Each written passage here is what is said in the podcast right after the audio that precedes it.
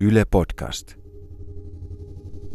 Tämä on Euroopan yleisradioyhtiöiden terrorismia ja sen rahoitusta käsittelevän yhteistyöprojektin viimeinen osa. Sen on toimittanut saksalaisen yleisradioyhtiön ZDFn toimittaja Barbara Völker viime vuonna ISISin kalifaatin kukistumisen jälkeen. Woher stammt das Geld, das die Terroristen für die blutigen mörderischen Anschläge gegen Zivilisten in Europa benutzen? Wer zahlt den Lebensunterhalt und die Logistik? Barbara Völkö kertoo, että vastauksia haettiin kolmeen kysymykseen. Mistä terroristit saavat rahoituksen verisiin iskuihin, joita he kohdistavat Euroopan siviileihin?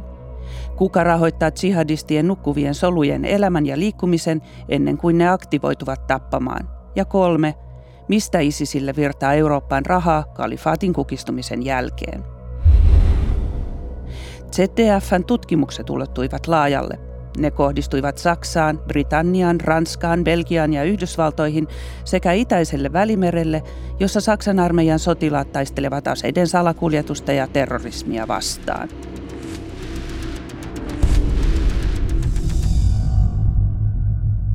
Aloitetaan taideesineistä. ISIS ryösti taideesineitä valtaamiltaan alueelta lähi ja sai niistä rahaa lännessä. ZDF kävi katsomassa Euroopan taidesäätiön Tefafin näyttelyn New Yorkissa.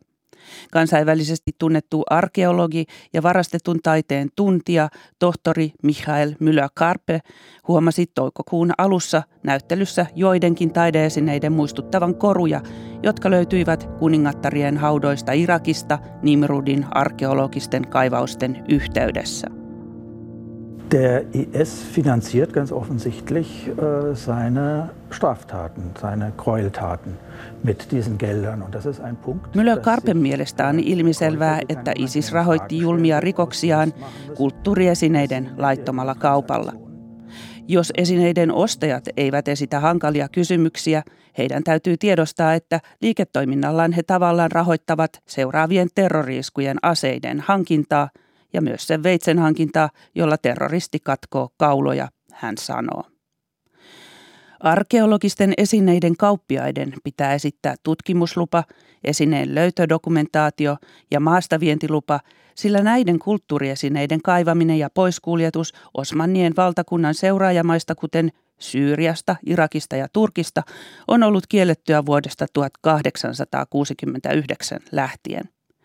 Jos sen jälkeen maastaviennille on myönnetty poikkeuslupa, täytyy virallisten asiakirjojen olla aina esineen mukana, tohtori Michael Müller-Karpe kertoo. Saksassa kulttuuriesineiden laiton kauppaaminen on kuitenkin helppoa, hän jatkaa. Saksassa säädettiin vuonna 2016 laki kulttuuriperinnön suojelusta ja sen mukaan kulttuuriesineen maahantuontiin riittää asiakirja, josta käy ilmi, että esine on ollut maassa jo kerran ennen tuota lakia. Eli riittää, että esineelle on luotu historia. Sen voi vahvistaa vaikkapa kuolleen henkilön nimellä ja väärennetyllä käsialalla. Näin kulttuuriesine on tuotu maahan papereiden mukaan laillisesti, tohtori Müller-Karpe kertoo. Deutschland spielt da eine ganz bedauerliche, peinliche Rolle. Deutschland gilt inzwischen als eines der Saksaa pidetäänkin maana, jossa laittomat kulttuuriesineet vaihtavat omistajaa. Sallimalla kulttuuriesineiden laittoman kaupan Saksa tavallaan siis rahoittaa terroritekoja, tohtori Müller Karpe summaa. Unescossa toimiva Saksan pysyvä edustaja Rupert Schlegelmich kertoo, että laittoman kaupan täyskieltoa on Saksassa vastustettu sillä perusteella, että kauppa vain siirtyisi muihin maihin. Warum man kein pauschales Verbot in Deutschland ausgesprochen hat, äh, könnte auch damit zusammenhängen, dass natürlich das Argument immer war, Kulttuuriesineiden laiton kauppa siis kukoistaa. Unescon mukaan kyse on miljardien eurojen liiketoiminnasta, joka on täysin järjestäytynyttä. Kauppiaiden ja keräilijöiden kanssakäyminen tapahtuu salaisissa verkostoissa ja ryhmissä. Myös ISIS huomasi nopeasti, että kulttuuriesineiden ryöstäminen on hyvin kannattava keino rahoittaa toimintaa. Kansainvälisen rikospoliisijärjestö Interpolin pääsihteeri Jürgen Stock sanoo, että markkinoita on vaikea valvoa, koska kyse on laittomasta, mutta hyvin ammattimaisesta toiminnasta, joka on aloitettu jo vuosia tai jopa vuosikymmeniä sitten. Der Markt ist schwierig zu kontrollieren, weil es sich ähm, um illegale aber eben auch sehr professionelle Strukturen handelt, die über Jahre, zum Teil Jahrzehnte etabliert sind, weil... Äh, Koska kauppa tapahtuu usein suljetuissa ryhmissä, on poliisin vaikea ujuttaa niihin ketään sisään. Lisäksi laittoman kaupan organisaatio on joustava ja toimintaa voidaan muuttaa päivien tai jopa tuntien varoitusajalla. Esimerkiksi laittoman tavaran salakuljetusreittiä kyetään vaihtamaan nopeasti, sanoo Jürgen Stock Interpolista. Vuodesta 2015 islamistit ovat tehneet EUn alueella yli 40 vakavaa terroriiskua. Niissä on saanut surmansa yli 350 ihmistä. Saksan tiedustelupalvelun entinen johtaja Gerhard Schindler arvostelee tiiviin yhteistyön puuttumista viranomaisten välillä. Sillä on vaikutuksensa myös terrorismin rahoituksen torjunnassa, joka ei hänen mukaansa ole onnistunut kovinkaan hyvin. Die Bekämpfung der Finanzierung des Terrorismus ist ein Modul, aber kein besonders erfolgreiches. Schindlerin mielestä Saksan terrorismin torjuntakeskus on tärkeä organisaatio terrorismin vastaisessa taistelussa, mutta siellä on saavutettu kipuraja. Saksassa on tarkkailussa 800 uhkaavaksi määriteltyä kohdehenkilöä, joiden ympärillä on lisäksi noin 2000 potentiaalista islamistiterroristia. Esimerkiksi terrorismiasiantuntijat nostavat Englannin Manchesterissa pop-konserttiin tehdyn iskun vuonna 2017. Teon takana oli alun perin kaksi Libyasta kotoisin ollutta veljestä, Salman ja Hashem Abedi. Vanhempi veljeksistä räjäytti itsensä konsertin päätteeksi ja samalla kuoli yli 20 lasta ja aikuista. Manchesterin iskun tekijöiden verkosto oli laajalle levinnyt, mikä näkyi jo ennen hyökkäystä – Nuorempi veljeksistä kävi Saksassa kaksi kertaa ja Saksan poliisi sai Hashem Abedin kiinni junassa pummilla matkustamisesta joulukuussa 2016, eli viisi kuukautta ennen terroriiskua. ZDF kertoo saksalaisten tutkijoiden olettavan, että Abedin veljekset olivat mahdollisesti yhteydessä Hamadi-grupin johtajaan Mohammed Ben Hamadiin, jolla on laaja perheyritys Leipzigin lähellä – hän omistaa kiinteistöjä, ravintoloita ja rakennusten siivouspalveluita Saksan Weissenfelsissä, Libyassa ja Istanbulissa. Belgian oikeusistuimen asiakirjojen mukaan Mohammed Ben Hamadi mainitaan Libyan islamilaisen taisteluryhmän yhdeksi päärahoittajaksi. Libyan islamilainen taisteluryhmä taisteli Muammar Gaddafin hallintoa vastaan. Tuossa samaisessa ryhmässä taisteli myös Ramadan Abedi, Manchesterin terroriiskun tekijöiden isä, ja Manchesterissa asuva imaami Mustafa Graf, joka oli Abedin perheen tuttu hänkin. Yhteyksiä oli siis monenlaisia, ja islamilaisella taisteluryhmällä oli myös tiivis yhteys islamistiterrorijärjestö Al-Qaidaan. Saksalaistutkijat olettavat, että Al-Qaida on tukenut rahallisesti ainakin islamistitaistelijoiden koulutusta, logistiikkaa ja iskujen suunnittelua.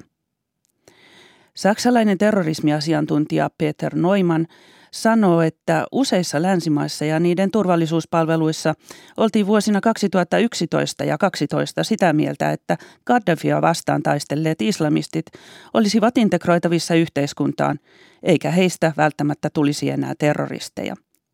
Gaddafi olisi siis ollut syy heidän terrorismilleen, eikä suinkaan islamilainen ideologia. Noimanin mukaan ajatus oli täysin naivi. Jo tuolloin mietin usein itsekseni, että mitä tapahtuisi, jos kaikki islamistit vapautettaisiin nyt vankiloista. En usko, että siinä olisi käynyt hyvin, hän sanoo. 2011, 2012 gab es schon ähm, bei vielen westlichen Ländern und auch bei den Sicherheitsdiensten die Einstellung, dass viele der Leute, die Islamisten waren, die gegen Gaddafi gekämpft haben. Tästä päästäänkin ZDFn tutkimusten listaan kohtaan kolme, eli mistä Euroopan islamisteille virtaa rahaa kalifaatin tuhoamisen jälkeen. Saksalaistoimittajien katseet kääntyivät Libyaan. Libya on sekasorrossa oleva maa, jota on ravistellut sisällissota vuodesta 2011, jolloin Muammar Gaddafi syöstiin vallasta. Sen takia YK on jäädyttänyt kaikkialla maailmassa libyalaistilejä ja niiden korkoja. Euroopan yleisradioliiton EBUn belgialaisen kollegan selvityksestä käy ilmi, että osaa vuosittain kertyvistä koroista ei ole jäädytetty vuoden 2012 jälkeen. Tämä määräys tuli EUsta. Kyse on sadoista miljoonista yksi vuosina 2012 ja 2013. Gaddafin omaisuudesta kertyneet korot menevät niin sanottuun Libyan investointirahastoon, joka perustettiin alun perin sijoittamaan öljykaupasta saatuja voittoja. Niillä piti rakentaa Libyan infrastruktuuria, uusia sairaaloita ja kouluja. Näin ei kuitenkaan tapahtunut ilmeneet ZDFn tutkimuksissa.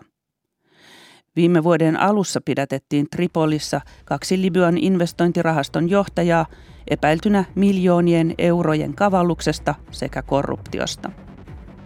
Saksalainen terrorismiasiantuntija Peter Neumann sanoo, että on täysin mahdollista, että rahat päätyvät puolisotilaallisille islamismista motivaationsa ammentaville joukoille ja että näin epäsuorasti rahoitamme itse meitä vastaan kohdistuvaa terrorismia. Also das ist absolut möglich, dass solches Geld bei Milizen endet, die letztlich eine islamistische Motivation haben. Und das ist für westliche Staaten immer ein riesengroßes Dilemma.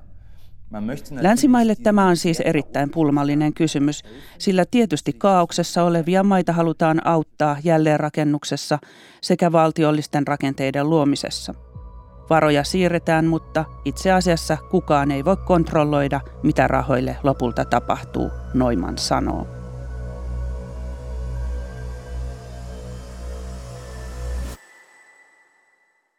Tämän ohjelman toimittajana oli Saksassa ZDFn Barbara Völkö.